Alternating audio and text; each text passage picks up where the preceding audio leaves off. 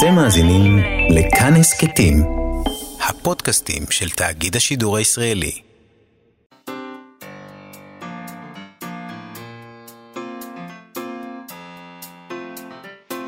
מה שכרוך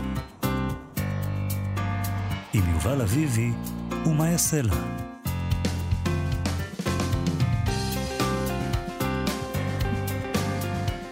שלום, אנחנו uh, מה שכרוך, uh, מגזין הספרות היומי שלכם.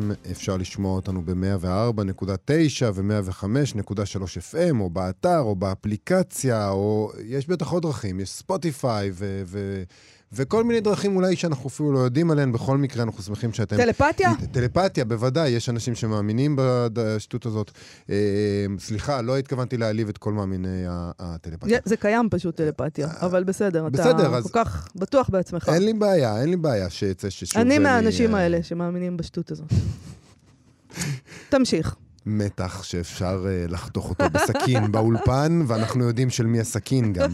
Uh, בקיצור, אנחנו שמחים שהצטרפת אלינו uh, אם אתם שומעים בטלפתיה, ואנחנו שמחים שטלפתית עושים לנו את ההפקה ואת הביצוע הטכני עומר מנחם שליט ורועי קנטן, וגם את, מה יעשה לה? פה. איתי. או שאני לא פה. או שזה טלפתיה. לא, זה טלפתיה. אוקיי, הקשב, הסכת. זלמן שניאור הוא אולי הסופר הלא נקרא הידוע ביותר בדורו. Uh, למרות שיש אנשים uh, שחושבים שזה שם של רחוב. יש רחוב כזה, זלמן שניאור, זה מה שהם יודעים. Uh, בספר חדש, שניאור מן החיים והמוות, מונוגרפיה ספרותית שכתבה הסופרת לילך נתנאל ויצא עכשיו בהוצאת ביאליק, היא כותבת עליו כך, שימו לב, בדמדומי הערב העירוני שראה באותן שנים בקצה המערב האירופי, במקום שבו שוקעת החמה, אולי ביקש להיות לשארל בודלר בעל יצר הרע.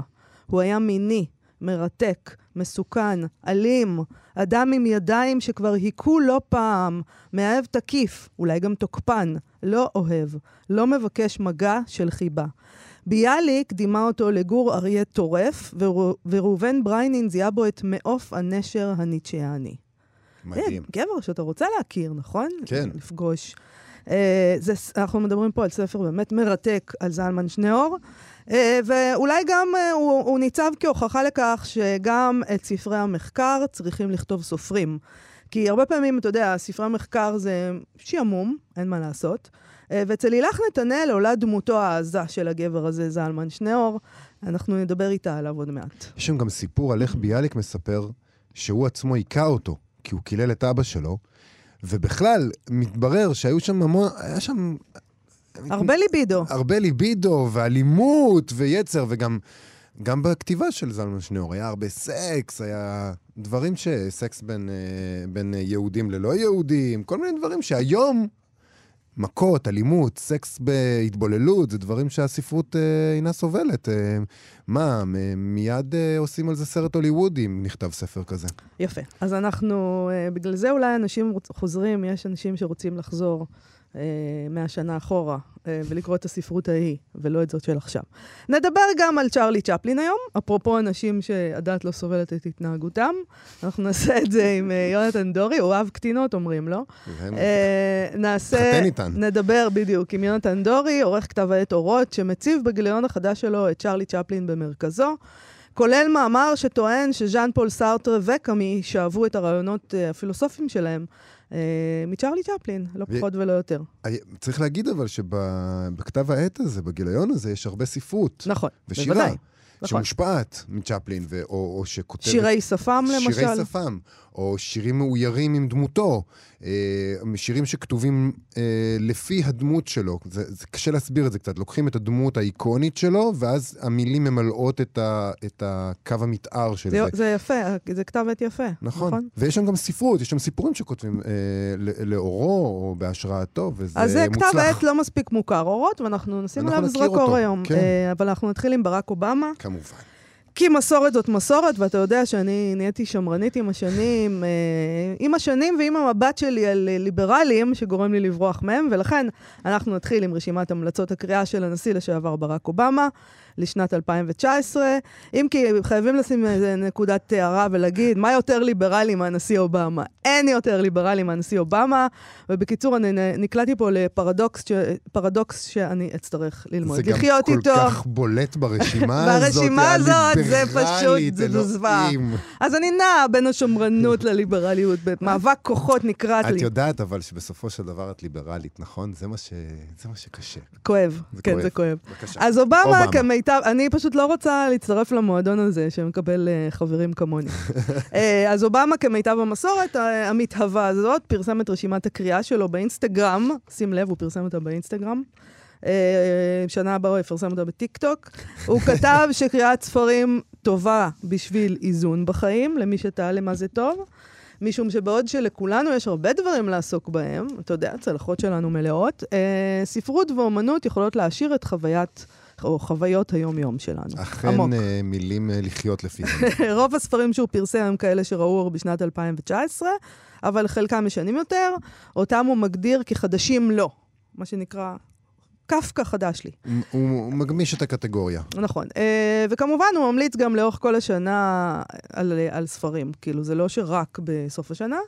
אז הוא הזכיר ספרים שהוא כבר המליץ עליהם, כמו הספר של סוזן רייס, Tough Love, My Story of the Things Worth Fighting For, או איזבל ווילקרסון עם הספר The Warmth of Other Sons, אה, הסיפור האפי של אה, ההגירה הגדולה. אה, של, אמ- לאמריקה, אה, או את הספר של קולסון וייטהד, אה, מחתרת המסילה. כן. ספר שדווקא תורגם לעברית על ידי עופרה אביגד, ויצא בהוצאת ידיעות ספרים, ואותו אפשר לקרוא בקלות. גם יצא השנה, נכון? והוא יצא השנה, נכון. הוא כבר דיבר עליו, אובמה, ועכשיו הוא מזכיר אותו שוב. הוא ממליץ על עוד שלל ספרים, נעבור רק על חלקם. אה, קודם כל, אה, אלה שאנחנו ממש יכולים לקרוא בעברית, כמו שאמרת. אז הוא ממליץ על אנשים נורמליים, שסל, של סלי רוני, שיצא בהוצאת מודן ותורגם מאנגלית על ידי אה, קטיה בנוביץ'. כפי שכבר אמרת פה לא פעם בתוכנית, סלי רוני היא נציגת דור המילניום בספרות. דיברו עליה כעל סלינג'ר של דור הסנאפצ'אט. מעניין שאובמה ממליץ עליה. Uh, הוא, הוא עושה כאילו תמהיל כזה שמתאים לכל הגילאים, בחור מחושב למדי. Uh, עוד ספר שהוא ממליץ עליו ותורגם לעברית הוא בנו של אדון היתומים של uh, אדם ג'ונסון, שיצא בהוצאת כנרת זמורה, תורגם על ידי שאול לוין. הוא זכה בפוליצר על הספר הזה, והבחירה בו על ידי אובמה מעניינת, בין השאר משום שמדובר ברומן שמתרחש בצפון קוריאה, הוא מתאר את הדיקטטורה האכזרית והנוראית הזאת. נכון. יכול להיות שזו תגובה שלו לכך שטראמפ התיידד עם מנהיג צפון קוריאה בשנים האחרונות. Uh, בכל אופן, אני, אני יכולה לומר שכשהספר הזה יצא בשנת 2013, קראתי אותו, והוא באמת ספר מצוין uh, על צפון קוריאה, ספר שמן הסתם בצפון קוריאה לא אהבו, יאהבו לקרוא. Uh, הוא מתאר את הזוועה הזאת, אז אני חושב ש... יש משמעות פוליטית לזה שאובמה ממליץ בוודאי. לקרוא דבר כזה. אני חושב אבל ש... תכף, תכף ניגע בתמהיל. אני חושב שהבעיה היא לא בספרים. אני חושב שהוא ממליץ על ספרים שהם בטח טובים. הוא לא נשמע לי בן אדם שלא יודע לקרוא, או שאין לו את סוללת היועצים שאומרת לו איזה ספרים כדאי לכלול ברשימה הזאת. הבעיה היא באמת בתמהיל הזה, שנראה כמו איזה מין משהו כל כך כל כך מחושב. אה, אז עוד קצת ספרים שהוא ממליץ עליהם. אה, למשל, the Age of uh, Surveillance Capitalism, The Fight for a Human Future at the New Frontier of Power. שושנה זובוף, זובוף כתבה אני את לא זה, בטוח אגב. שאני יכול להמשיך לדבר אחרי הקראת הכותרת הזאת. מדובר על ספר עיון, כן? כן, כמובן. נכון. על השליטה של חברות הטכנולוגיה בחיינו והדרך שבה אה, הם אוספות עלינו מידע בכל רגע נתון, ואנחנו מוסרים אותו בהנאה. ו- ומשלמים על זה. בעצם לס- להשתמש בטכנולוגיה זה, זה, אנחנו, מש- זה בעצם כסף שאנחנו נותנים לחברות. אה, עוד אה, ספרים שהוא ממליץ עליהם, אה, The Anarchy, The Relentless Rise of the East India Company, שזה גם כן ספר עיון היסטורי על חברת הסחר הבריטית שבאלימות בזזה את הודו, וזה כמובן בחירה פוליטית אה, אה, להמליץ על הספר הזה.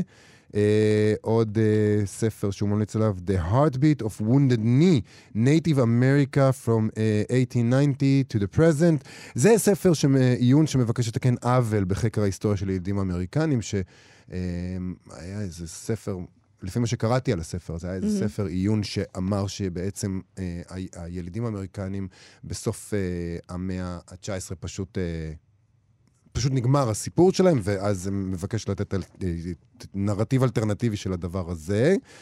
אה, מה עוד? אה, How to do nothing. אני אוהב את זה. Resisting the attention economy, זה בעצם נשמע לי כמו ספר עזרה עצמית.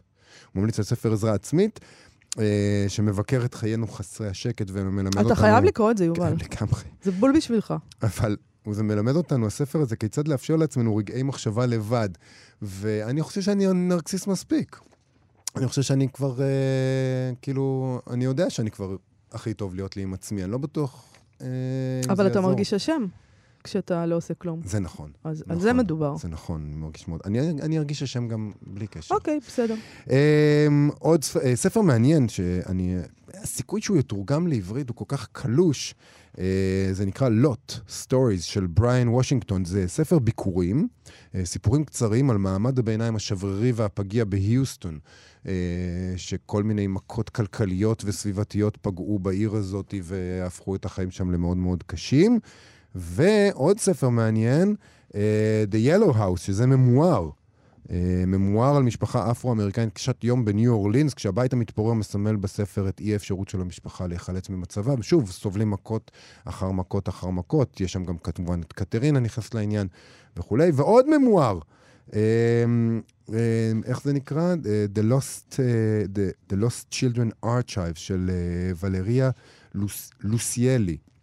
שזה עוד ממואר אה, על מסעה של הכותבת לגבול ארה"ב-מקסיקו, ששם היא בעצם מפרטת את ההיסטוריה של הגבול הזה, העקובה מדם נקרא לזה, והמאוד בעייתית כרגע גם, כמובן.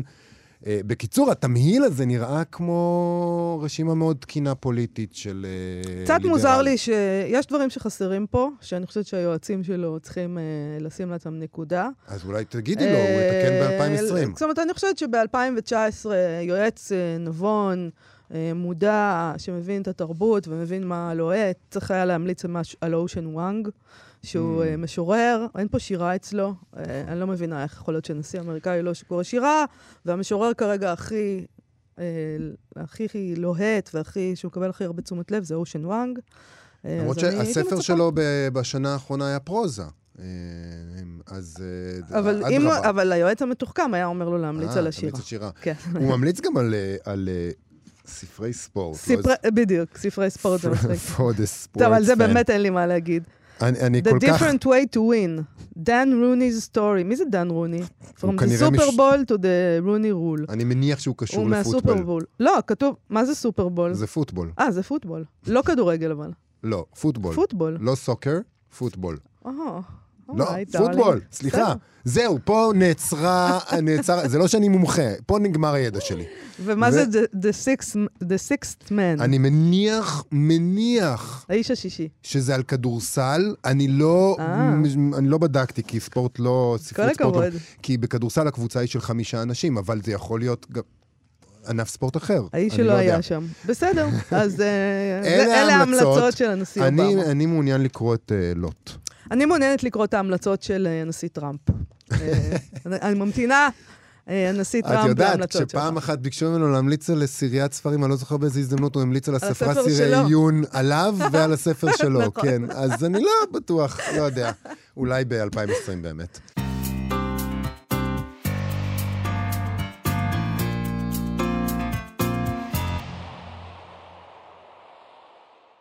אנחנו כאן תרבות, מה שכרוך. אה, חזרנו עם גבר עז, אכזרי ונהדר, שמשום מה העזנו לשכוח. קוראים לו זלמן שניאור, ולפני מאה שנה הוא נחשב אה, לאחד היוצרים היהודים המודרניים הגדולים בדורו. במונוגרפיה הספרותית, שניאור מן החיים והמוות, שיצא עכשיו במוסד ביאליק, כותבת הסופרת וחוקרת הספרות דוקטור לילך נתנאל על שניאור העז הזה, על השירה שלו ועל הספרות שלו, על יחסיו עם ביאליק, על חורבן המרכזים היהודיים והמשמעות של הדבר הזה עבור הסופרים והמשוררים היהודיים. ישורון קשת כתב עליו כך, וזה מופיע בספר: בצד אהבת עצמו המופרזת של אדם מחונן זה, נעוץ היה גם פצע גנוז שבנפש, גלגולו של איזה עלבון ישן נושן ובלתי נסלח. ודאי שיעור מימי הילדות. שהיה מטפטף שרף מריר של רגש נחיתות כמוס ומביש. ואחר כך הוא כותב, הזעם הסובייקטיבי של שניאור הצעיר, נוח היה לקח בו עד למשטמה.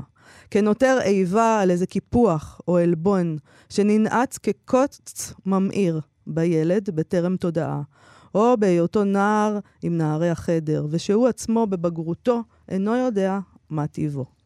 דוקטור לילך נתנאל, שכתבה את הספר הזה, מלמדת ספרות עברית במחלקה לספרות עם ישראל באוניברסיטת בר אילן.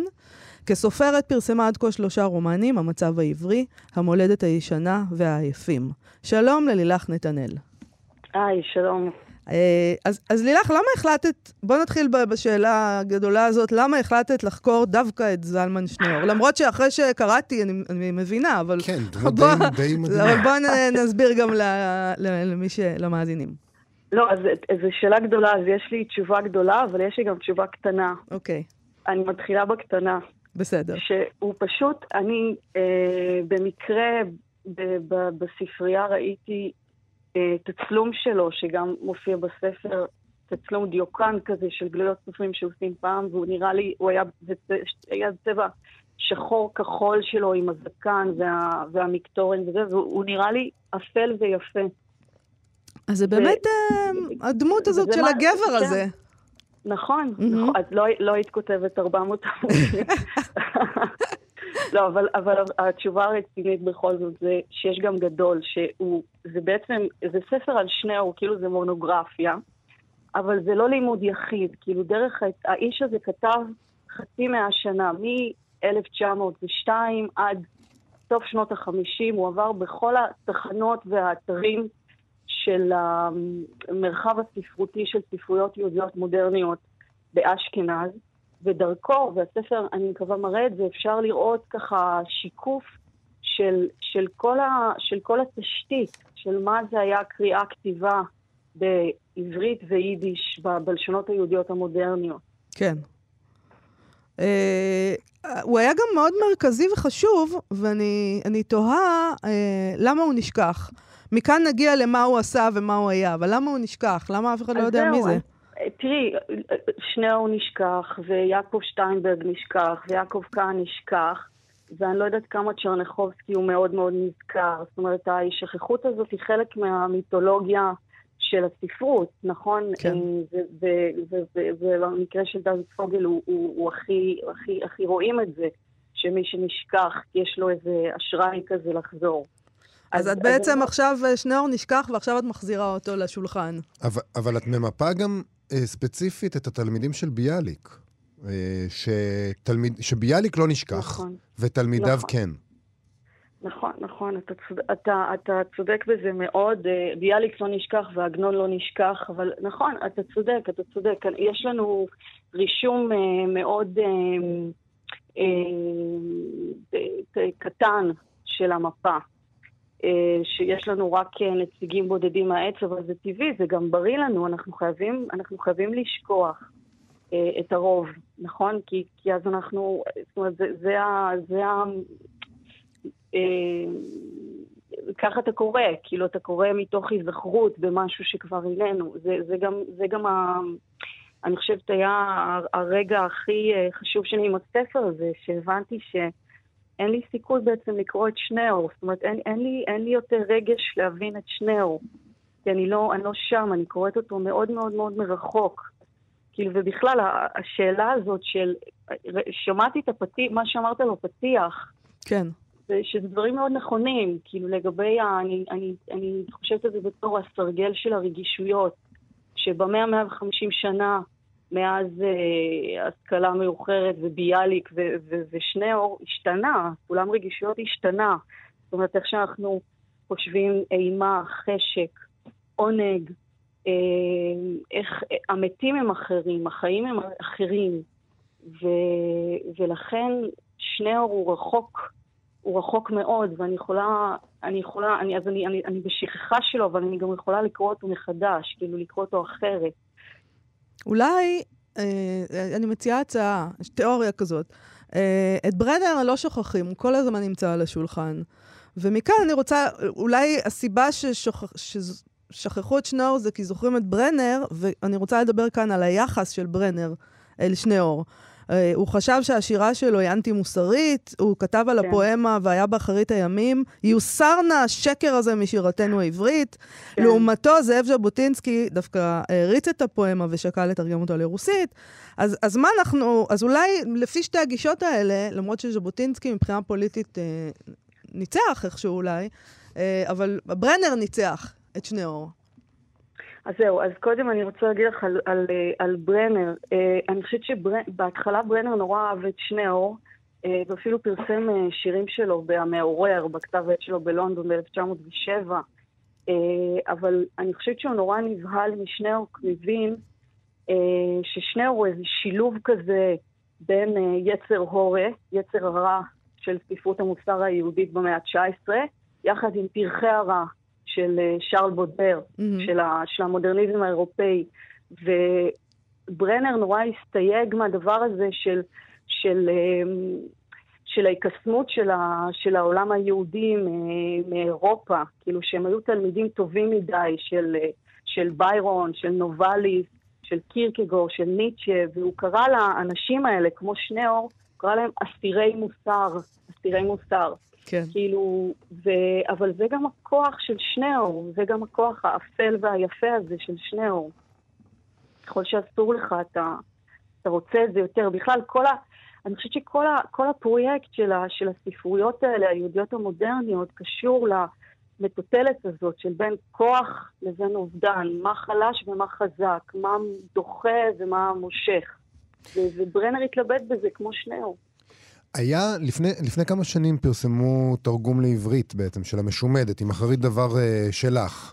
ואפשר, היה- זה סיפור מאוד uh, סנסציוני, אפשר היה לחשוב ששנתיים אחרי uh, גדר חיה, אפשר היה לחשוב שסיפור סנסציוני בין uh, רומן בין uh, יהודייה לגוי, מיד uh, יאיר מחדש את הדיון בזה, וידברו אבל אה, עליה. נפתלי בנט לא החרים את זה. נ- למה נפתלי בנט לא החרים את זה? מאוד. אני רוצה להגיד לכם שבנט פשוט לא מכיר את הספרות שהוא מדבר עליה, לא יודעת אם הוא בכלל מדבר עליה, אבל הוא פשוט לא מכיר, בגלל שכולם כתבו על זה, לא רק שניאור, אלא גם ברדיצ'בסקי בסיפור שנקרא מחניים כתב על זה, וגם ביאליק כתב על זה בסיפור שנקרא מאחורי נכון. הגדר, וזה לא יצירות ששלפתי עכשיו מהסוף של הספרייה, אני לא יודעת איפה, זה, זה, זה הדברים הכי בסיסיים, היצירות הכי קנוניות בספרות ה...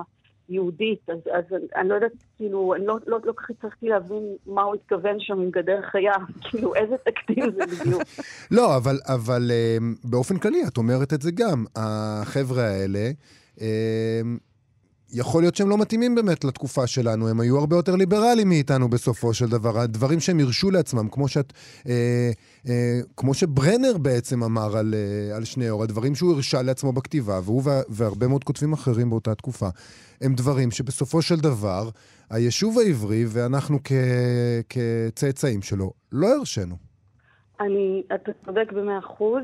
אה, אני חושבת ש, שיש כאן שני דברים. אחד זה שבאמת אה, אנחנו, כאילו ישראלים, אה, נגיד חד-לשוניים, עקרונית, או ישראלים של, של זהות ריבונית, עם כל המשמעויות האלימות שלה, אה, אנחנו הקוראים הפוטנציאליים המרכזיים של, הספרות העברית האשכנזית, או הספרות העברית האירופאית, מצד אחד.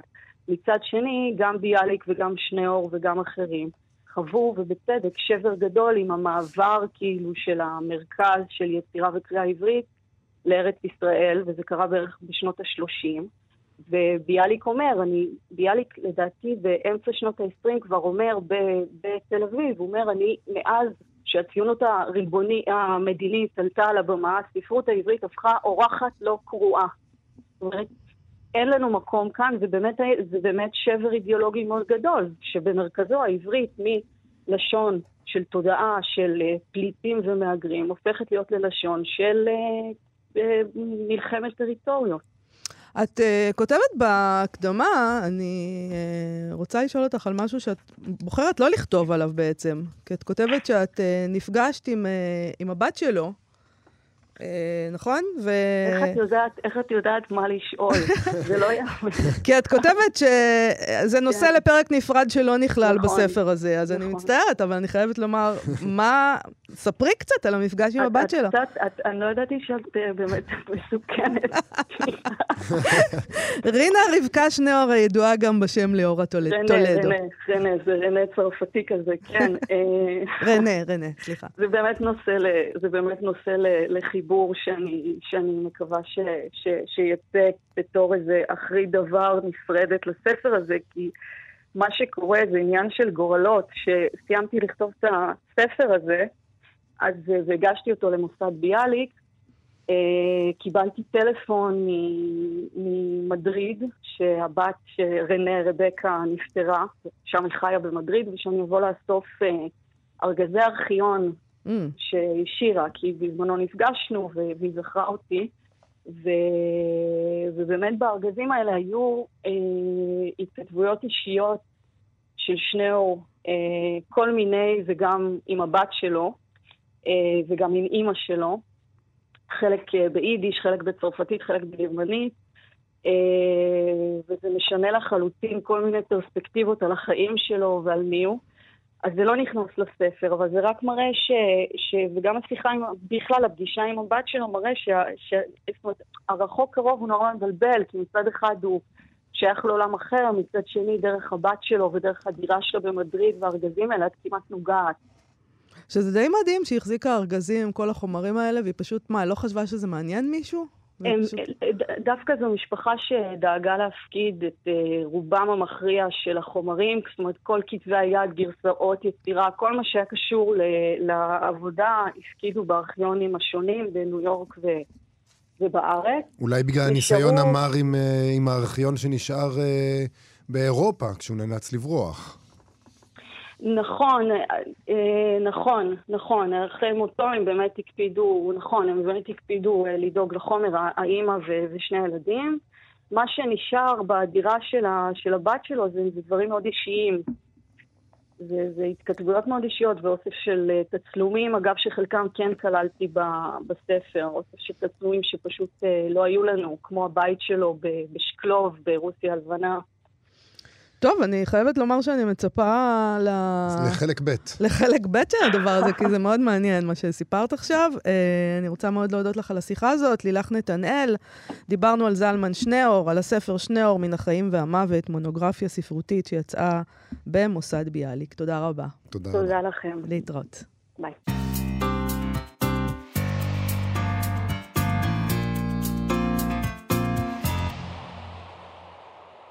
אנחנו אה, כאן תרבות, מה שכרוך. כותבת לנו המאזינה והקולגה, צליל אברהם, בהקשר אה, לפתיח שלנו על אה, ברק אובמה ועל המלצותיו, כן. כותבת לנו, אין דבר יותר מייבש אה, מטעמו הספרותי האופנתי והגנרי של ברק אובמה. בוא תמליץ לי על השולחן בכניסה לסטרנד, וזהו. אכן כן. הסטרנד זה כמובן חנות הספרים, שפשוט, אה, כל הספ... באמת, כל הספרים האלה, קרוב לוודאי שאם יש שם, יש שם שולחן כזה בחנויות הגדולות האלה, לו Barnes & Nobles, וכתוב שם The Best of אה, 2019, זה שם, הכל. לגמרי. אה, אכן, אכן, זה מייבש כי... אבל אתה יודע, זה, הכל נכון, ואני גם אמרתי את זה אה, במילים אחרות. מצד שני, כשיש נשיא כמו אה, טראמפ, שממליץ על ספרים, שהוא כתב, אה, שאני, אגב, בספק אם הוא קרא אותם גם, אז הוא אומר, טוב, אני בעצם אולי מעדיף את ההוא, כאילו... בואו לא נירה. בנגמש המתפרק ואין לו. דלק. אבל זה הכי כיף לראות בנגמש. נכון, נכון. זה פשוט... כן, אה, זה גם קל, מה, מה, מה אובמה יעשה? יורדים עליך פה על טעמך הקלוקל, מה תעשה לנו, אובמה? אתה אפילו כבר לא הנשיא! למרות שעדיין הוא בטח יכול להעלים אותנו אם הוא רק ירצה בהקשת הוא עדיין, אצבע. אה, אין דבר כזה אצל האמריקאים. אצל נכון. האמריקאים פעם אחת אתה נשיא, זה אתה תמיד תמיד- נשיא, אתה זה לא תמיד לשעבר, Mister President. תמיד, נכון, אה, נכון. והוא גם בשבילנו ועדיין הנשיא יש לו את אובמה. הקוד אה, לטלפון של הגרעין. לא יודעת לגבי זה, אבל... אה, כן. נעבור לכתב העת אורות, שקיים כבר 12 שנים, והוא כתב עת נושאי הפעם, הם מפרסמים גיליון שנושאות צ'רלי צ'פלין. אמ, ו- ולמרות שהנושא הוא uh, קולנועי, יש שם גם טקסטים קולנועיים, אבל יש שם גם הרבה מאוד טקסטים ספרותיים. למשל, שיר מאויר uh, של רוני סומק. Uh, ויש שם גם uh, טקסט של uh, אנר uh, פרמינגר. הזיכרון פורץ מבעד לבידיון, זיכרון וטראומה ככוח מניע ביצירתו של צ'רלי צ'פלין, שזה מרתק. Mm-hmm. ואחד הדברים החמודים, שירי שפם של יעקב בן נתן. אה, מקס אה, שטנר כותב על הנווד והפילוסופים, האם צ'פלין היה המודל של סארטר וקאמי, ועוד שירים וסיפורים שנכתבו בהשראת הגאון הזה. אז נגיד שלום לעורך ולמייסד של כתב העת אורות, יונתן דורי. שלום יונתן. היי, מה נשמע? אה, תגיד, מצוין. אז זה בעצם הגיליון העשירי שלכם, כן. וכל גיליון אה, אה, מוקדש ליוצר גאון אחר, והפעם בחרתם בצ'פלין. אז למה בחרתם למה בצ'פלין? צ'פלין? כן. אמ, יש שתי סיבות. יש את הסיבה האמיתית, מה אתם רוצים קודם? את השקר. הסיבה האמיתית... אה, לא, אה, מה שאתה הסיבה רוצה. האמיתית זה שהגיליון הקודם היה מוקדש לבאך, ואמרו, תקשיבו, באך זה כבד לנו, רוצים משהו קצת יותר קליל. תלמדו מ- מהנשיא האמריקאי לשעבר נכון. אה, על תמהיל. נכון. אה, אבל לא, הסיבה, הסיבה הבאמת אמיתית זה שצ'פלין, אה, אנחנו, מה שאנחנו עושים בגיליון, אנחנו כל פעם מנסים להיכנס לתוך עולם של יוצר, מעבר ליצירות ש, שרואים, לחוות את זה עוד קצת לעומק. זאת אומרת, האם אני יכול לדמיין את צ'רלי צ'פלין הולך פה ברחוב, אה, אה, מנסה לעבור את הכביש? התשובה היא כן, אני יכול. אה, אז אנחנו מחפשים יוצרים כאלה שאני יכול לדמיין אותם מעבר לכמה יצירות שהם עשו, לדמיין אותם גם בעולמות אחרים, ואז בעצם החבורה של היוצרים, בגיליון הזה יש משהו כמו 30 יוצרים, אה, לוקחים אותם לדבר הבא שלהם. אה, ואז ככה אנחנו בעצם חווים את צ'פלין עוד קצת. זאת אומרת, זה לא יצירות שאתה אספת שנכתבו בהקשר הזה, אלא זה אנשים כתבו במיוחד להערות? כן, תמיד כותבים במיוחד. אוקיי. אה, זה עבודה טיפה קשה לפעמים. כן. אה, כי זה, זה דרישה קשה מה, מהיוצרים, אה, אבל, אבל זה, זה משתלם, כי, כי מה שקורה זה שאנחנו בעצם חווים את צ'פלין, יש נגיד, לדוגמה, הסיפור הפותח זה של אה, סופר בשם בוריס וינגר, שכותב במבטא רוסי, אז זה קצת צריך להתאמץ לקרוא. אה, והוא בעצם לקח את צ'רלי צ'פלין והתחיל אה, לסובב אותו, לקח נווד, לא את צ'פלין, התחיל לסובב אותו ברחובות, אני חושב שזה רמת גן, מהמם. ורואה מה קורה. ואז אנחנו בעצם נכנסים עוד קצת ומבינים עוד קצת את הדברים, אה, ואז אנחנו מגיעים לכל מיני גם אה, תחושות וגם תובנות על היצירה, וזה ממש נחמד, וכמו שאמרתם, זה כבר יותר מעשר שנים. אה, אנחנו, כל שנה אנחנו לוקחים, אה, אה, בוחרים יוצר כזה, הראשון היה שייקספיר, כי צריך להתחיל מאיפשהו, אז החלטנו להתחיל מלמעלה, ושם בעצם יש מסע שאנחנו הצלחנו לייצר שירים וקומיקסים, והיה שם גם מיני אלבום של שירים בעקבות מקבט ובעקבות כל מיני יצירות אחרות של שייקספיר. אה, וכתב העת בעצם הוא כל פעם לוקח, ועד היום, אם כבר אני חוגג אה, את הגיליון העשירי, אני לא יודע מה זה אומר, אה, יש לנו משהו כמו 200 יוצרים שהשתתפו, חלקם יוצרים מאוד ידועים, כמו רוני סומק, כמו יהושע סובול שהשתתף לפני שני גיליונות, וחלקם לא ידועים, שאנחנו מאוד מקווים שיהיו ידועים מתישהו. אני רוצה לדבר על המאמר של מקס שטנר, שטוען שבעצם צ'פלין היה המודל של uh, סארטר וקאמי uh, לפילוסופיה שלהם. אה, אם אתה יכול להסביר קצת את הטענה שלו. בשתי מילים, ככה, את, ה, את היסודות ה... כן. במילה אחת, למה- אה, למה אתה לא- לא, זה אקסטנציאליזם, זה מורכב, אז אה, שתי מילים. תראו, ה- ה- האקזיסטנציאליזם זה זרם ש, שהיה מאוד מאוד מרכזי אחרי מלחמת העולם השנייה. ורק אם יורשה לי, אני לא אגיד סארטר, אני אגיד סארטר, כי בבקשה. זה כואב להגיד. כן. אנחנו אבל- ישראלים, לא שכחנו את זה. כן. אה, והוא דיבר, וזה היה משהו מאוד אינטלקטואלי כזה, והוא דיבר על זה שבעצם אין משמעות, אני, אני מאוד מפשט את זה, אין משמעות לעולם, אין יותר דת, אין יותר לאום, מה בן אדם בכלל צריך לעשות. אה, וסרטר קיבל על זה פרס נובל ודחה אותו, ואלבר קאמי קיבל על זה פרס נובל ולא דחה אותו. אבל פתאום מה שבמאמר מראים זה ש- שהספרים של סרטר משנות ה-40 וה-50 בעצם הופיעו לגמרי, כל הרעיונות שמובעים הופיעו אצל צ'פלין בסרטים שלו. אני אתן אה, אולי דוגמה. אוקיי. אה, יש אה, את הסרט אורות הכרך, שהוא משנת 31. יש שם איזה אה, בחורה שהיא נורא יפה והיא עיוורת והיא מוכרת פר- פרחים ברחוב. הנווד עובר לידה כזה, הוא תמיד הומלס, הוא תמיד הכי מסכן, והיא מציעה לו פרח כי היא מתבלבלת לחשוב שהוא בן אדם מאוד עשיר. אה, הוא לא רוצה את הפרח הזה, הוא רוצה את הפרח השני שהוא בדיוק זהה לפרח שהיא מחזיקה ביד, והוא מתעקש איתה. עכשיו, נלך עכשיו איזה 15 שנה קדימה, אה, סרטר וקאמי מדברים על זה שבן אדם תמיד יש לו את הזכות לבחור, ומסבירים שבן אדם, גם כשהוא נידון למוות, תמיד יכול לבחור דברים. אה, ואז זה ממשיך. הוא רואה שהיא עיוורת, הוא אין לו כלום, אבל הוא מחליט אה, שהוא יציל את אה, מאור עיניה. הוא מגלה בעיתון שיש איזה רופא שיכול להציל, הולך, משיג כסף, לא לוקח את הכסף לעצמו, נותן לה איכשהו את הכסף בלי שהיא תדע שזה הוא, אה, והיא נהיית אה, רואה. כן. זה בדיוק רעיון שסרטר מדבר על זה שהבן אדם צריך, מחפש משמעות, אה, ויקטור פרנקה גם אחרי זה, קאמי. עכשיו, מה העניין? העניין הוא שכל מה שמופיע, באמת, כל הרעיונות של סרטר מופיעים אצל צ'פלין, אבל, ו, אבל הדבר המעניין זה שסרטר היה מודע לזה. מצאנו, אה, אה, ב- במאמר יש עדויות אה, שסרטר הלך לראות את הסרט, אה, את הסרטים של צ'פלין. לכתב העת שלו, שהוא הוציא שהיה מאוד מפורסם, זמנים מודרניים, הוא קרא על שם הסרט, הספר זמנים מודרניים של צ'פלין. אה, הוא כתב הקדשה לצ'פלין, אני אוהב אותך צ'פלין. אה, זאת אומרת, היה קשר מאוד מאוד חזק בין, סרטר הכיר את כל צ'פלין, אבל כתב את זה יותר יפה. והשיא היה שבשנת 40 ומשהו, סימון דה בובואר, שהיא הייתה זוגתו ה... במין מערכת יחסים מאוד פתוחה של סרטר, כותבת אה, מכתב לסרטר ואומרת לו, תקשיב, הייתי במסיבה, היה כאן אדון צ'פלין, המארח אמר לי, בואי תכירי את צ'פלין המפורסם, הוא כנראה אקזיסטנציאליסט נראה לי. והיא כותבת באיזה מין, וואי, זה היה כל כך, אה, כל כך embarrassing, זה היה כל כך נורא, כי יש כאילו את הפער הזה בין האומנות הנחותה כאילו של צ'פלין לבין האומנות הגבוהה של הפילוסופיה. כן, גם, אתה יודע, הם, הם צרפתים אחרי הכל. נכון. הם יותר גבוהים מכולנו. אני רוצה, נכון. אני רוצה שלא לא נוכל לסיים את השיחה הזאת בלי לדבר על אה, שירי השפם.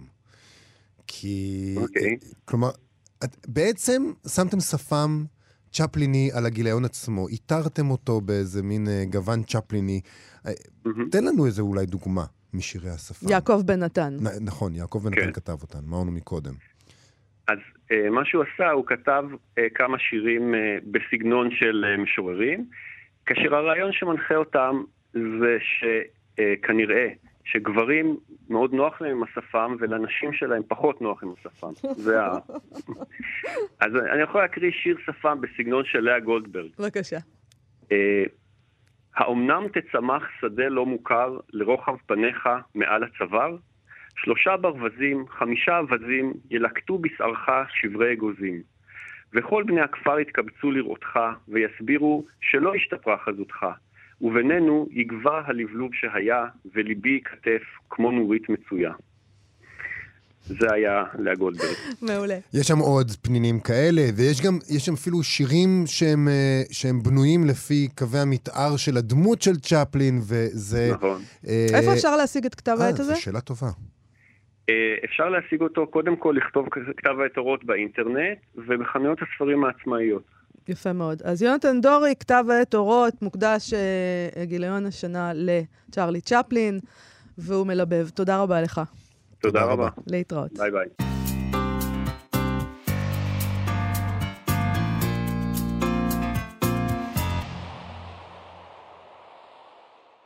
אנחנו, מה שכרוך בכאן תרבות, ונעבור לפינת, אה, לסיום, פינת הסטטוס היומי, נקרא אה, משהו מתוך פוסט בבלוג של דבי אילון, שמתייחס לפרסים שעליהם דיווחנו אתמול, פרסי שרת התרבות ליצירה. אה, כותרת הפוסט היא פוסט כישלון, דבי אילון, מתרגמת. אה, ספרות, והיא כותבת כך: הגשתי את התרגום שלי לסתיו, של הספר של אלי סמית, דיברנו כאן על הספר הזה עם דבי אילון, נכון. לפרס שרת התרבות למתרגמים, ולא זכיתי. מקובל באינטרנט שמפרסמים זכיות והצלחות ושותקים על כישלונות, ולדעתי זה חבל מאוד, כי נראה לי שיש הרבה יותר מה להגיד על כישלונות. אז בניגוד למקובל באינטרנט, זה הולך להיות פוסט על איך ניסיתי לזכות בפרס שרת התרבות על התרגום של סתיו, ונכשלתי. היא מספרת שם שזאת הפעם הראשונה שהיא ניגשה לפרס הזה. היא כותבת, עד עכשיו לא היה לי אף תרגום שחשבתי שיש לו סיכוי. סתיו זה התרגום הראשון שלי שעמד בכל רשימת התנאים שהיו צריכים להתקיים מבחינתי כדי לגשת. הוא לא עיון אלא סיפורת, הוא לא סיפורים קצרים אלא רומן, הוא לא ספרות ז'אנר אלא ספרות יפה proper, ספרות מיינסטרימית. אחרי 20 שנה במקצוע, רק עם סתיו הרגשתי שזהו. עכשיו אף אחד לא יוכל להגיד שאני לא מתרגמת אמיתית. רציתי מאוד את הפרס וגם ציפיתי, גם קצת ציפיתי לקבל אותו, וכשפתחתי את המייל עם ההודעה שלא קיבלתי, התאכזבתי. מאוד מאוד התאכזבתי. והיא ממשיכה ומסבירה, גיליתי שמי שמנסה משהו רק כשנדמה לה, מי שמנסה משהו רק כשנדמה לה שהיא הולכת על בטוח, זאת כנראה מישהי שמאוד מאוד מפחדת להיכשל. השבוע הבנתי משהו על הפחד הזה, ועל הקשר שלו לבחירה בקריירה של תרגום. אבל לפני שאגיד מה הבנתי, מילה על למה בכלל ניגשתי לפרס. קודם כל ניגשתי כי רציתי את הכסף, 27.5 אלף שקלים. זה הרבה כסף, יש לי מה לעשות איתו. אחרי שהגשתי, התברר לי בהדרגה שזה לא רק בשביל הכסף. לאט לאט הבנתי שאולי מה שהכי רציתי זה הכרה. תרגום זאת עבודה קשה, שדורשת הרבה כישרון ומסירות, ומלבד התגמול הכספי, הלא גבוה יש לומר, היא לא זוכה להרבה תגמולים. פה ושם עורכת או עורך יתפעלו מהתרגום שלך. לפעמים מישהו שיכתוב ביקורת על הספר, ייזכר לזרוק משפט על התרגום, ולפעמים יורידו לו את המשפט הזה בעריכה.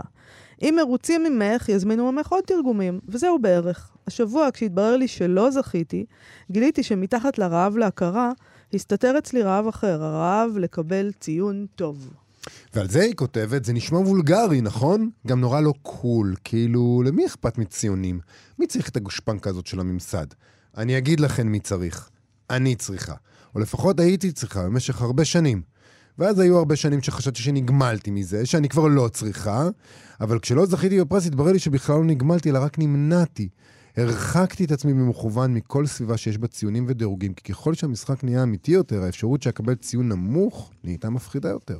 היא, היא מספרת שם, אנחנו לא יכולים להקריא את כל הפוסט, אבל היא מספרת שם בהמשך הפוסט, כיצד כל מסלול חייה היה מכוון על ידי בחירות שיקרבו אותה להצטיינות. היא הייתה חייבת להיות תלמידה מצטיינת. והתרגום... היה דבר בכלל שולי שהיא עשתה לצד הבחירות האמיתיות האלה שנועדו להצטיינות. היא מסיימת את הטקסט הזה בתפנית, היא כותבת, התרגום היה הדבר הראשון בחיים שלי שבא לי בקלות, בטבעיות ובהנאה, כמו שאומר אריסטו. לא הייתי צריכה להתאמץ כדי לתרגם. זה היה כמו לנשום, זה היה משהו שרציתי לעשות, זה היה משהו שהייתי טובה בו, ואחרי זמן לא רב גם הרגשתי וידעתי שאני טובה בו, בלי שמישהו מבחוץ ייתן לי ציון. למעשה, אחד הצדדים הכי כיפים בתרגום זה שלא היו ציונים, לא היו מדידות. לכן היא שינתה כיוון בעצם אה, לדבריה, והיא בחרה בכל הדבר הזה כקריירה, והיא מסיימת בכך שיש מה לומר על המניעים הנפשיים העמוקים של הבחירה שלי בתרגום כקריירה. אפשר לומר למשל שלא מקרי שמישהי כמוני, שהעמדת עצמה למבחן מעוררת בחרדה כל כך עזה, בחרה בקריירה שבה היא כל הזמן מסתתרת מאחורי הגב של מישהו אחר, הסופר או הסופרת. אפשר לומר שזו בחירה להיות ראש לשועלים. רק שהשבוע, כשקיבלתי את המייל המבשר שלא זכיתי בפרס, התברר לי שאולי אפילו בין השועלים אני לא ראש, וזה צרב. אז אני רוצה לסיום לומר משהו לדבי אילון ולשאר הלא זוכים. אה, זה שלא זכיתם בפרס לא אומר שאתם אפילו לא ראש לשועלים. זה אומר שיושבת ועדה שצריכה לבחור, ומה זה ועדה? ועדה זה שלושה אנשים או חמישה אנשים, לא משנה. הם צריכים לבחור אחד מתוך רבים, או שניים מתוך רבים. אה, הם צריכים לחתוך עם הסכין ולהחליט, אה, וזה בסך הכל אה, מין משחק כזה. וסתיו הוא באמת תרגום נהדר, נהדר ממש של דבי אילון, ויש לקוות שהיא תמשיך במלאכתה זאת, כי מדובר במלאכה חשובה ואין ייאוש בעולם כלל. לא להתייאש. כן, בכלל, אם לא זכיתם בפרס, אל תתייאשו מזה. הפרס הוא שאנחנו קראנו את הספר. לא.